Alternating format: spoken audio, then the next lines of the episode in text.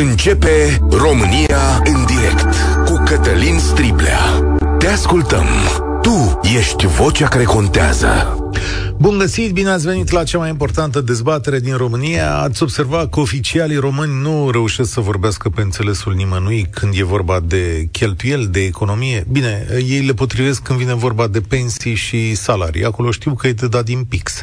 Bă, mai mărim cu 10%, mai mărim cu 15%, ne certăm. Iar când e vorba de salariile lor, treaba merge și mai bine. Dar când trebuie să spunem câteva adevăruri dureroase despre mecanisme simple, devine mai greu. Și asta o să facem aici la România în direct, la Europa FM. Zicerea asta e destul de simplă acum. Dacă până acum ne-a fost greu cu banii, de acum înainte va fi și mai complicat. De ce? Hai să explicăm. Ați văzut ieri că BNR a mărit dobânda cheie la un nivel neașteptat de mare în încercarea de a mai opri inflația. E 6,25, dar în alte state, rețineți, este și mai mare. BNR încearcă să strângă astfel din banii existenți în piața românească și să facă creditele cât mai scumpe. Astfel, dacă nu vor fi bani care să ruleze în comerț, atunci este posibil ca inflația să mai fie stăpânită. Sigur, e nevoie și de o temperare a prețurilor la energie, dar aici BNR nu are atribuții, iar guvernul nu are soluții. Și tot zilele astea, BNR mai face un anunț, zice așa, economia deja încetinește, merge mai prost ca în trimestrele trecute, ne pregătim de recesiune, iar mulți români se pregătesc probabil de o sărăcie și mai mare. Iar la nivel personal ne pregătim de obstacole greu de trecut. Unul dintre acestea este plata ratelor. Nu cred că a crescut nimănui salariul astfel încât să reușească să rămână în calculele pe care și le-a făcut inițial. Da? Cred că cei doi indicatori, robor și IRCC, pe care i-am învățat cu toții, acum am devenit specialiști în chestiunea asta, cresc cu asemenea viteză încât pentru mulți ratele vor ajunge să fie cea mai mare parte din venituri.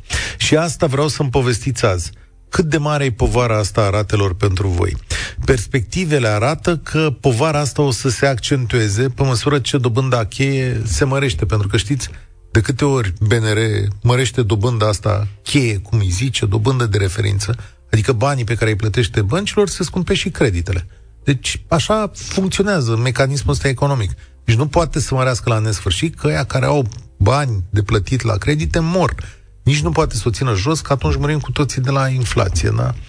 Bun, aici așa funcționează mecanismul ăsta, colac peste pupoză, dacă o să dați drumul azi la televizor, o să-l vedeți pe domnul Ciolacu luptând cu comunismul și zicând, domnule, nu mai putem ca în comunism, mărim impozitele la case. E, acolo e disperare cu fondurile pentru comunitățile locale. E clar de ce le dau voie să facă asta. S-ar putea mări, atenție, cu 50%. Mai povestim despre asta. Dacă când ai și rată la credit și îți mai pune și impozitul la casă, parcă începe să te doare, să te doară un pic. Bun. Cel mai mare pericol pentru noi în perioada medie următoare, de fapt oameni buni, este sărăcirea clasei mijlocii. Ori în luptele astea cu comunismul sau cu alte năzăreli din astea, de fapt pierdem lucrul ăsta din vedere. Că foarte mulți români care au crescut, au prins o brumă de cheag în ultimii 20 de ani, s-ar putea să le meargă uh, foarte prost. Și acum căutăm răspunsuri de la stat, de la bănci și de la noi. Asta e propunerea pentru emisiunea de astăzi. Numărul de telefon 0372069599. Îl repet, pentru cine vrea să vină aici să sune întâia dată. 0372069599.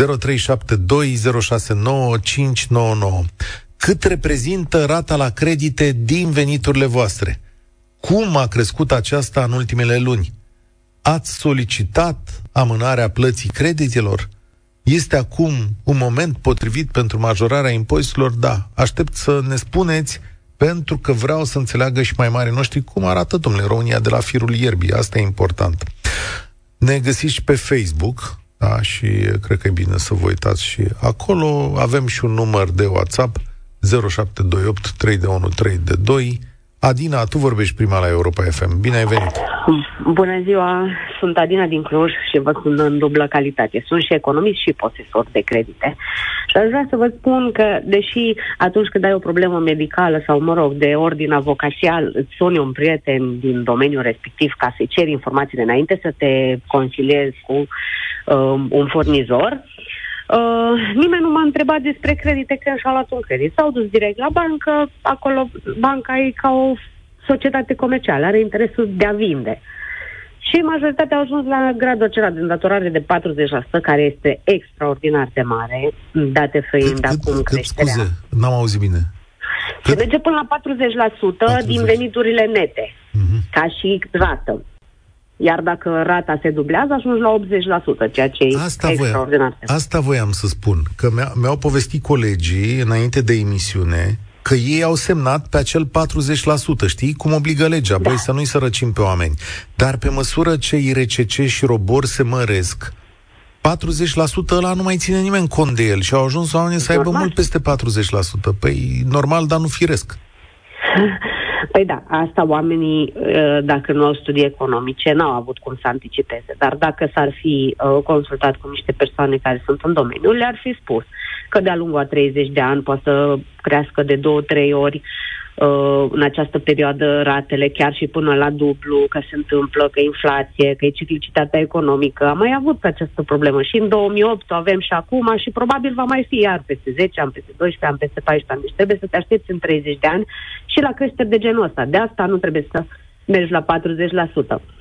Ca și idee, ratele au crescut cu 38% la IRCC și 50% la cele cu robor. Uh, da, atenție, personal... aici e un mecanism, stai o secundă să le explicăm oamenilor. Deci mecanismul e în felul următor. Când, de exemplu, voi auziți că dobânzile la IRCC să măresc cu 1,4 puncte procentuale, că așa se vorbește, pe mine asta mă da. scoate da. din minți la economiști, la cei care apar la televizor. IRCC se mărește cu 1,4 puncte procentuale. Asta înseamnă că în realitate ție rata îți crește cu 17%. Asta trebuie să le spună cineva oamenilor, nu 1,4, că între 1,4 și 17% da. e mare diferența. Și a doua da. zi se trezește că primește scrisoare de la bancă și zice, aoleu, cum 17%? Da, deocamdată deci suntem la între 38 și 50% și eu mă aștept să se ajungă la un 85%, poate chiar și 100% într-un scenariu mai urât. Ca și ideea zis că ce facem, ce, cum ne da. redresăm. Păi eu personal o să rambursez anticipat o parte din ele. Aș încuraja pe toată lumea să facă treaba asta. Sau dacă nu se descurcă nici cum, să încerce să vindă și să cumpere ceva mai ieftin cu un credit mai mic. Nu știu, asta ar fi varianta. Mecanismul de amânare nu duce la un câștig, din contră, un cost al creditului mai mare. Iar inflația numai așa o putem tempera, prin uh, dobânzi mai mari și prin încurajarea economisirii cu dobânzi mai mari și la depozite și de aici câștigă banca, nu are cum altfel. Îți spun o întrebare nu că zici că ești economist, da? Uite, răspunde, răspunde, nu încurajezi trecerea de la robor la IRCC. Robor la IRCC și nici dobânda fixă pe care o oferă banca acum, de au dobânzi de, de 10% ce? și peste 10%, deoarece peste un an, un an jumătate o să ajungem iar la dobânzile de 6% și nu o să fie deloc drăguț să vezi că ai 10-11% pe 20 și ceva de ani și alții au 6%. Dacă dobânda fixă e, că... mult mai mare. Mulțumesc tare mult, Adina. Bune explicații. E ceea ce aștept de la voi. Adică avem probleme, dar căutăm și soluții. Ne scrie cineva din străinătate. Păi aici e o diferență la care mă uit la băncile din străinătate și băncile din România. Ceva nu-mi dă, îmi dă cu virgulă. Spune așa, sora lui, are o rată fixă la apartament în străinătate pentru primii 5 ani, care reprezintă 10% din salariul familiei. Menționez că rata este mai mică decât chiria pe care o aveam. Și, uh, nu, el plătește în străinătate 10%, da, 10% din salariul familiei, în timp ce în țară sora lui plătește 50% din venit pe rată. Ce să vezi? E și asta un lucru la care trebuie să ne uităm. Bogdan, salutare, bine ai venit la România în direct. În ce situație ești? Salut! Mă auzi? Te ascult. Uh, noi avem un credit ipotecar, de fapt soția are un credit ipotecar pe care l-am luat în decembrie. E calculat pe baza RCC-ului și avem deja două creșteri de rate, una de 300 de lei după primele șase luni și acum încă 300 de lei. Ceea ce este o creștere enormă, a 20% și la cum se preconizează că va crește RCC-ul, probabil vom ajunge la o creștere de 50% a ratei. Da. Da, posibil ce explica mai departe, ce explica mai devreme Adina. Dar spunem, spunem în valoare, dacă se poate spune. Cât, cât plătești lunar? Păi, moment, momentan, uh, rata este de 3600 de lei. Wow, Avem ipotecar la o casă. Rata, rata inițială a fost de 3000 și acum s-a mărit la 3600, adică o creștere de 20%. Mai că măiculița mea, asta, 3600 de lei? Da. Dacă se va menține această creștere, soția va ajunge să plătească o rată la 50% din venitul ei aproape. Da. Ceea ce este enorm, chiar și la un salariu destul de bun. Da, într-adevăr, e foarte Asta mult. Asta cu creșterea ratelor ca să stopezi inflația, nu sunt de acord cu ce a zis doamna de dinainte. Nu cred că se va stopa niciun fel de inflație. Nu, atenție, mecanismul e așa că Banca Națională mărește o dobândă cheie, adică dobânda pe care o dă la depozitele sale ca băncile să aducă banii acolo, și o pune la un nivel destul de atractiv, astfel încât să nu mai fie bani în piață. Dar pe măsură ce mărește dobânda asta cheie, se măresc și vouă ratele, ca așa cu mecanismele exact. astea, că se scumpesc creditele. Da, dar sunt oameni care probabil că acum se îndatorează mult mai mult. Adică, nu știu, dacă în salariu de 3.000 de lei ți-ai făcut un credit prima casă și plătești, nu știu, 1.300 de lei rată, probabil că acum ești îndatorat undeva la 70-80%. Sunt sigur că există și oameni în momentul ăsta care au o îndatorare extrem de mare. Păi și ce soluție ai, Bogdan? Adică la ce te gândești? Păi eu chiar am vorbit cu cei de la bancă astăzi. Așa și o soluție era să faci o refinanțare cu dobândă fixă. Da, 10%. Doar că băncile, bineînțeles că odată cu creșterea dobânzilor au crescut și dobânda fixă. Firesc, da. Pentru că eu am mai făcut o, am mai făcut o simulare fix acum 3 luni de zile. Eram curios ce ar însemna, IRCC-ul nu crescuse foarte mult, crescuse doar prima rată cu 300 de lei.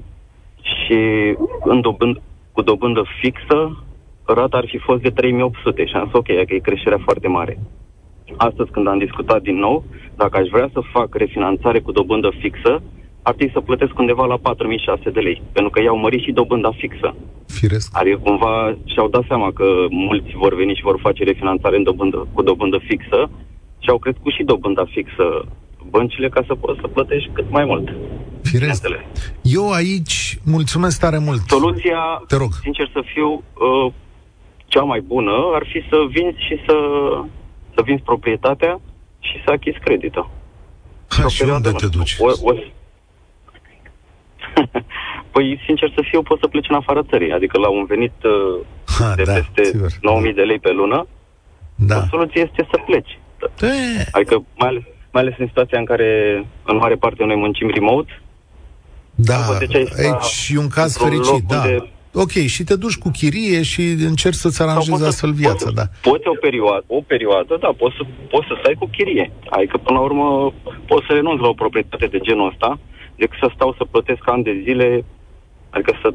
Și până la urmă, singurii care îți câștigează aici sunt băncile. N-aș vrea să te întristez, dar îmi scrie Cătălin din Germania, a luat anul trecut credit cu dobândă fixă fii atent, dobândă 1,15% pentru 20 de ani.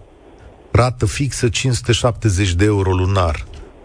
Cred că, na, trebuie să te duci acolo, deși suma de mă, bani, uh, suma de bani pe care am promutat-o probabil da. e mult mai mare ca a ta, ca aici să fac diferențele, da. La Totuși, ce sumă poți repeti? Nu, n-a, n-a zis suma, dar bănuiala mea este că el a luat câteva sute de mii de euro, spre deosebire de tine care ai luat câteva zeci de mii de euro. Ca așa să explică lucrurile astea. În fine. Da. Da. Da. Mulțumesc tare mult, îți doresc por la treabă și, doamne, am stat să mă gândesc, 3600 de lei. Băi, nene, este absolut ireal pentru unii oameni. Sigur că au și venituri mai mari, dar este o poală de bani, o căruță de bani să dai în acest moment. Și aici se naște una dintre întrebări. Da, nu cumva în zona de profit și acestea trebuie să aibă o responsabilitate și profitul trebuie să vină cu responsabilitate socială? Mă gândesc. România în direct. Cătălin Striblea la Europa FM. Mihaela, salutare, de unde ne suni? Bună. Vă sun din București. Uh, am ascultat ce spuneau colegii din înaintea mea Și spun în felul următor, mai ales pentru domnul care a fost înaintea mea. Uneori nu poți să-ți lași locuința și să pleci în altă țară. Sunt o mămică de doi copii. Mă mai auziți? Da, te ascult. Dar știi ce rugăminte am? Ai putea să nu vorbești pe speaker? Că ne auzim foarte nu bine. Sunt pe speaker. Nu ești pe speaker, așa sună camera de acolo. Eh, e un pic de eco. Da. Spuneai oh. că ești o mămică cu doi copii, am înțeles bine? Da, și cum uh, din ce în ce mai frecvent se întâmplă în România noastră, sunt uh, monoparentală. Asta înseamnă că îmi cresc singură copii. Pentru mine, să mă schimb, să-mi schimb domiciliul în altă țară, ar însemna să destabilizez copii, să-i mut, să, așa mai departe. Deci, această soluție nu este una viabilă pentru toată lumea. Um, vis-a-vis de rate, vorbeați acolo, eu am pornit un credit cu prima casă cu 1250 de lei. În momentul de față am uh, aproape 1900 de lei okay. de plată. Uh, asta înseamnă că am jumătate din venitul meu. Deci tu plătești 1900 cam din 4000 de lei, hai să zicem din 1000 de euro cât iei pe lună sau spre 1000 de euro. Da. Și cum te descurci tu de una singură cu doi copii și cu ratele astea? Am niște soluții care sunt mai puțin uh, răsturnătoare de lume și atunci, uh, și am auzit și la voi chiar, uh, pe știri, fac car sharing. Asta înseamnă că împart mașina pe care o folosesc de serviciu cu alte persoane și da, mai câștigi un bănuț și de acolo. Dar nu oricum să acopăr diferența dintre credite. Te-ai gândit să refinanțezi? Uh, momentan nu-mi permit să refinanțez. Adică băncile la ce uh, salariu am trecut acum pe carte de muncă, nu, nici nu stăm de vorbă. Ok, ok. Și, și asta e foarte interesant. Deci, de ce? Pentru că ai alt salariu decât câștigi în realitate?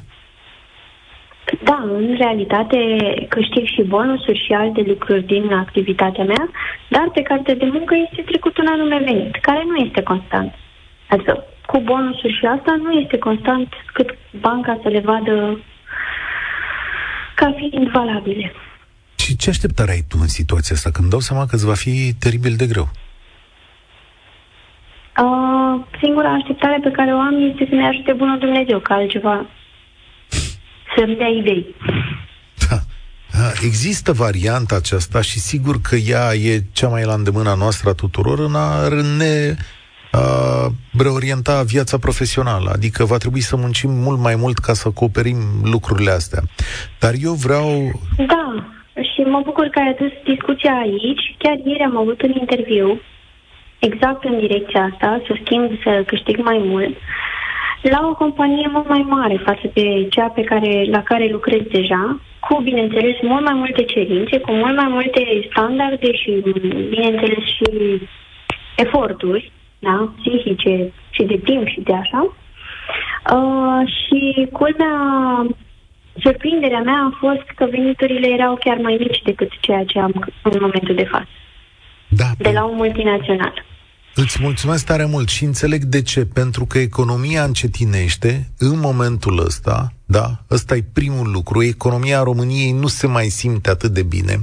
Perspectivele sunt destul de negre. Oamenii și-au niște măsuri de prevedere în momentul acesta și da, multe companii s-ar putea să plătească mai puțin. Dar aici mă întorc la o frază a domnului Sărescu, care zicea în august, la raportul privind inflația așa. Băncile au sărit calul și au dus robor, indicele ăla pe baza căruia să stabilesc ratele, peste dobânda cheie. Au suprareacționat. A fost clară tendința băncilor și a traderilor să privească pesimist viitorul. Și acum, Vreau să vă zic o chestiune pe care ar trebui să o înțeleagă și mulți politicieni din România, dar și multe companii și corporații. În această criză teribilă pe care o trăim cu toții astăzi, se vede în felul următor. Oameni precum Mihaela, care din 4.000 de lei plătesc 1.900 pentru rate, plus alte cheltuieli.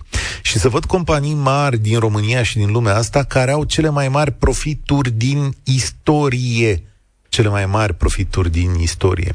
Inflația vine din prețurile la energie, din banii pe care estimata Uniunea Europeană îi dă aici și noi nu reușim să încasăm în țara asta, dar în alte țări se încasează. Foarte mulți bani care sunt aruncați în sensul acesta și, din pro- și care se duc în profituri care nu sunt conforme cu echilibrul social. Această criză și această inflație și plata creditelor este decontată în această țară de clasa mijlocie care suferă din ce în ce mai tare. Or, astăzi sunteți nevoiți să găsiți mecanisme care să, opreacă, să oprească lucrurile astea, inclusiv o reașezare a pieței de energie, dar chiar și lucruri care, sigur, în capul nostru ar putea suna comunism, dar care sunt uh, importante pentru oamenii care muncesc din greu. Salut, Adi, bine ai venit! Salutare, bine v-am uh, regăsit. Eu aș vrea să punctez câteva aspecte. Da? Am și o rată. Uh, nu este împovărătoare pentru că lucru care m-a salvat este că încă de acum câțiva ani am apelat la ceva educație financiară. Și mă felicit de nenumărate ori pentru că chiar aplic și aplic deja de 5-6 ani ca la manual. În cazul ratelor știți că specialiștii spun să nu te îndatorezi mai mult de 20%, pentru că acei 20% dacă se dublează, reprezintă 40% din venituri. Și acea ciclicitate de care a spus prima ascultătoare. Dar dacă ai 40%, ajungi la 80%. Deci am aplicat ca manual ce spun anumiți analiști și mă felicit încă o dată. Deci pentru mine încă nu este o problemă, deși mi-a crescut rata cu 30%. Adică de la 1280 de lei am ajuns la 1650 acum, dar reprezintă 20, am ajuns acum la 20%, deci încă nu e o problemă. Asta, asta ar fi primul aspect. Al doilea aspect, uh, uh, nu pot să nu observ manipularea BNR. Adică BNR spunea una într-una, luați credite în valuta care o câștigați, nu luați în euro. Asta Ei, era la... cu mulți ani, da. Da, după 2008, după ce a crescut euro. Dar iată că la euro avem o dobândă stabilă, deși la nivel european suntem undeva la 8%, iar la lei uh, crește în continuu. Trei la mână, uh, nu e suficient ca guvernator să atenționez băncile. Eu pot să vă spun și în calitate de investitor la Bursa București că primele trei bănci, nu le dăm nume, au profituri istorice care nu le-au avut niciodată. Primele Asta trei bănci din sistemul bancar corporațiile din România au niște profituri care depășesc echilibrul social. Astăzi. Deci trebuie într-adevăr să faci profit. Și eu am lucrez într-o Ei. multinațională și am două mici afaceri și fac profit, dar am un profit de 10, 15, 20%, nu profitul de 100% și așa. Și în al treilea rând, ultimul aspect care vreau să-l funcționez, este că, din păcate, statul român este nefuncțional. Deci statul român, la fel ca și în criza energetică, în această criză financiară, trebuie să se orienteze spre oamenii vulnerabili a fost uh, doamna dinainte cu doi copii și eu am doi copii, dar, dar am și soție, acolo trebuie să se îndrepte statul român spre persoanele vulnerabile. Chiar este un caz tipic. O mamă singură cu doi copii. Deci statul român alege simplitatea din cauza incompetenței și a lipsei de capacitate administrativă. Dăm și... la toți, dar de fapt nu ajutăm pe nimeni. Exact. Și mai e un che... La unul dintre punctele pe care le-ai spus vreau să intervin. De ce dobânzile alea sunt mai mari în România? La lei, de fapt. Pentru că, uite, ne scriu și oameni din Danemarca. Ne scrie Anca din Danemarca și zice, domnule, eu am o dobândă de 1% pe an pentru 30 de ani și o rată de 800 de euro la 3 luni iar 20% cu 5,75 pe 15 ani, cu rata de 130 de euro pe ambele, ambele rate fixe. Da, are două credite. De ce sunt mai mici acolo? Pentru că România, cum zici, e o piață instabilă, da? Pentru că economia românească nu performează chiar spectaculos și pentru că statul se împrumută al naibii în piața asta încercând să susțină niște mecanisme care sunt uh, foarte proaste și băncile știu chestiunea asta. Știu ce face statul român cu banii, știu unde îi cheltuiește și atunci împing foarte tare pe leu. Și chestiunea asta se decontează de către uh, stimatul cetățean de clasă mijlocie. Cred că l-am pierdut pe Adi, nu? Da, mai sunt, mai sunt. Nu, Ascultam mai... cu atenție. Da, ăsta e, da, ăsta e. e mecanismul. Așa de asta euro e, e, o, e o chestiune mai stabilă și încă ceva. Ce an suntem? 2022? Ții minte de când trebuia noi să fi intrat în euro? Și cine păi, nu... Nu intrăm pentru că Așa. euro această umbrelă normal, la o ploaie puternică, e bine să ai o umbrelă mai mare. Nu intrăm pentru că nu respectăm, nu avem o anumită strictețe a cheltuielilor, da. Ne place exact. cu deficit de 9%, să aruncăm în stânga, în dreapta, Zie... și acum o să suferim mai tare ca Adi. țările cu disciplină. Zi, uh, zi pe șleau. Deci nu intrăm în euro pentru că politicianul român să ia pomana dacă intrăm în euro. Asta e de fapt. Îi se ia mecanismul da, corect, de pomană. Corect. Nu mai poate să angajeze aiurea la stat, nu mai poate să cheltuie banii aiurea pe diverse pomeni pe care le face acolo și nu îi mai convine că nu se poate duce în deficit 9%. Să vă zic la cât se împrumută România în momentul ăsta? Dar ce interesează chestiunea asta? Pe cine naiba interesează? Las că se împrumută pe viitor. Adi, mulțumesc da. pentru sfaturile tale. Spor la treabă îți doresc. Da. Zice cineva așa, România nu este în zona euro, nu se poate compara piața bancară din țări ca România cu țările din zona euro. Evident. Dar eu vă, vă prezentam tocmai asta ca argument de intrare în euro. Da? Și încă o chestiune. Uh, uitați-vă un pic la marjele de profit, adică de ce în zona euro este acceptabil să ai profituri mici și în zona lei este acceptabil să ai profituri de 100% într-un an? Raluca, salutare, bine ai venit! Nu mai avem pe Raluca? Nu merge? A, e Cătălin, salut! Să trăiți, să trăiți, domnul Cătălin Stribla, vă ascult de dimineață, bună ziua, bună ziua ascultătorilor dumneavoastră. Uh, în legătură cu dobânzile, chiar acum două, trei zile am trecut pe la bancă că am și eu un credit, bineînțeles, pe firmă.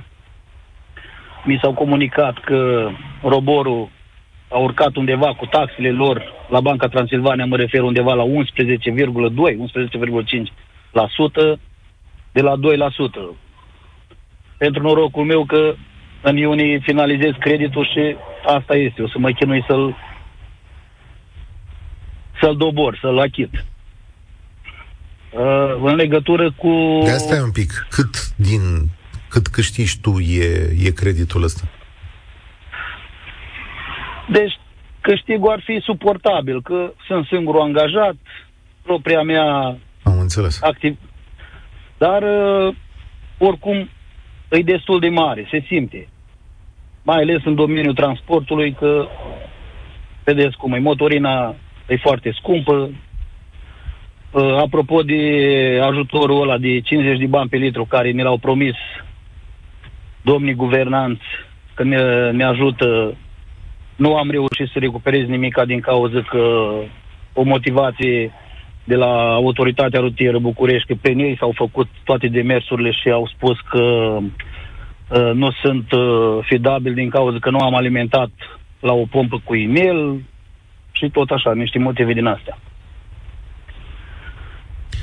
Eu te înțeleg, dar vreau să și-mi închipui că pentru afacerile din România este mult mai greu decât pentru oamenii care, mă rog, se îngrijesc doar de familia lor. Și o să facem o emisiune specială pentru uh, chestiunea asta. Uh, după isprava asta cu creditul, te mai gândești vreodată să te mai finanțezi așa? că, până la urmă, afacerile ar trebui să trăiască și din credit foarte multă vreme. Deci, drept să vă spun, am ajuns la o concluzie, fiind administrator unic și îmi permite legea. Așa. Am renunțat la carte de muncă, deci nu mai plătesc taxele, precum sunt administrator unic și îmi permite legea să nu mai fiu angajat, propriu angajat, ca să pot să mă hărui pentru o perioadă care va fi. Nu se știe cum și cum va evolua situația. Dar suntem obligați să mergem înainte. Dacă nu, trebuie să închidem, să ne luăm valiza și... Am înțeles. Pe Europa, cum s-ar spune. Aha. Deci, la multă lume, deci ieșirea din criza asta s-ar putea să fie o ieșire europeană, să zic, adică o plecare din țară. Mulțumesc tare mult, uh, da, Cătălin. Uh, vroiam, vroiam da. să vă spun un pic cu impozitarea, că am văzut că ați avut o discuție și despre da, impozitarea... Mă uitam, mă uitam acum că domnul Ciolacu numărește și impozitele la casă.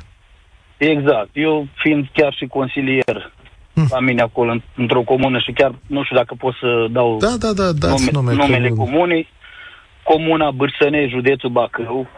Așa. De- deci, acolo am crescut, acolo m-am născut, probabil că acolo voi avea și sfârșitul.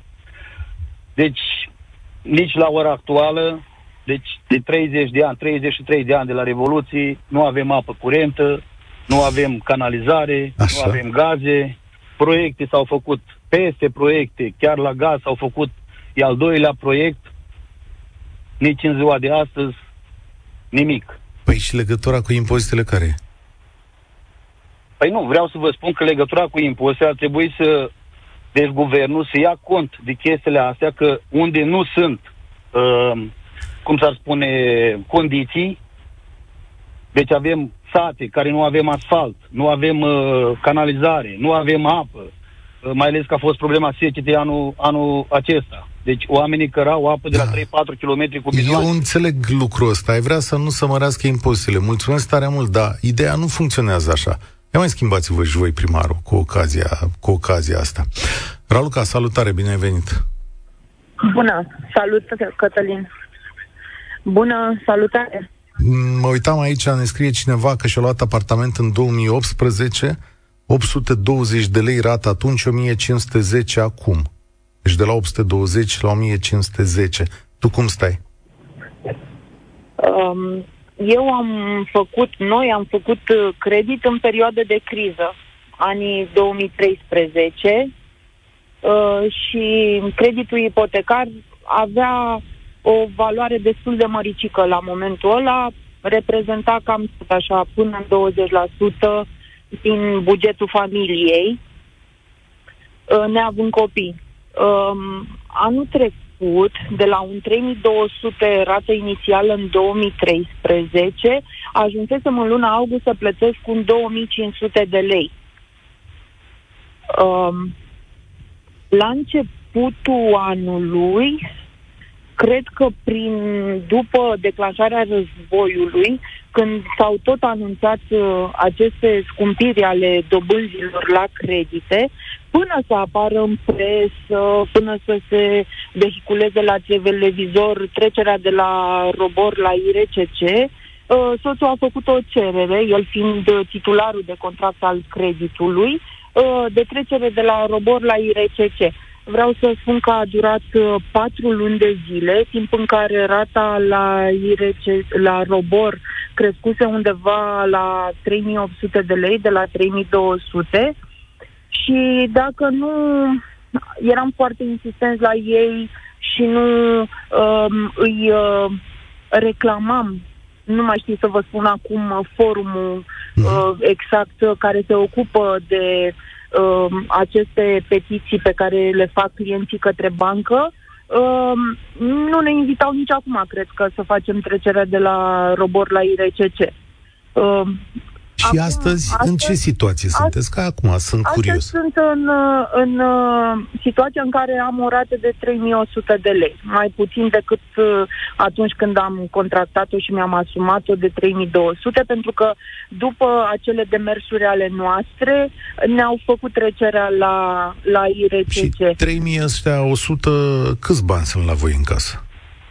Um, să zic că tot un 20% din bugetul familiei, până în 20%, până în 20%, un 15% chiar. Uh-huh. Deci vă descurcați una peste alta, dar cu eforturile voastre, deci vă mai rămân și niște bani.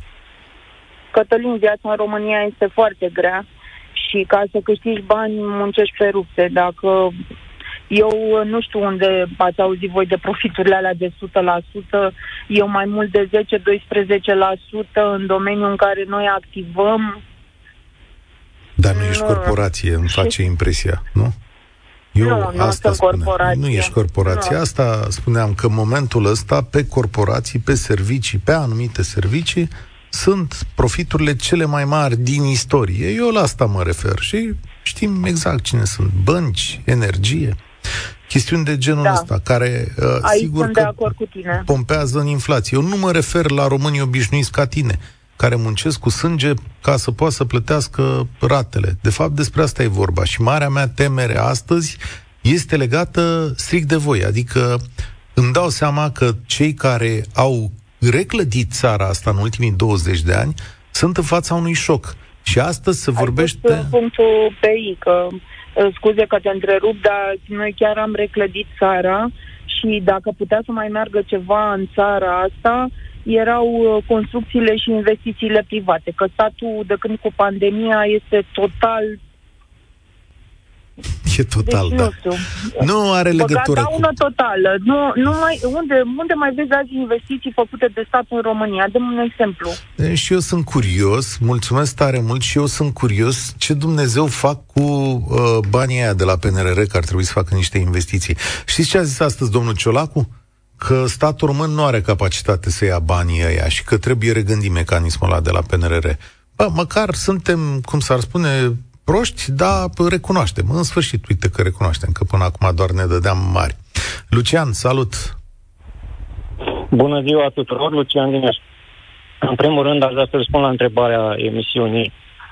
Uh, noi suntem undeva la 30% din venituri, valoarea ratelor, uh, în jur de 700 de euro plătim lunar. Uh, dar, dar ne descurcăm. Și cum am făcut asta? Uh, am optat în primul rând pentru rate fixe. Tot timpul am optat pentru rate fixe, deși uh, băncile au încercat să ne atragă cu tot felul de oferte. Uh, știm foarte bine că anumite bănci au oferte în primele doi ani, să oferă o, o dobândă mai mică. Mă rog, nu am căzut în, în plasele astea. Uh, apoi, uh, există variantele de refinanțare dacă ești un, uh, un tip informat și urmărești cele mai bune oferte ale băncilor, poți să faci o refinanțare a creditelor și să optezi pentru o dobândă mai mică.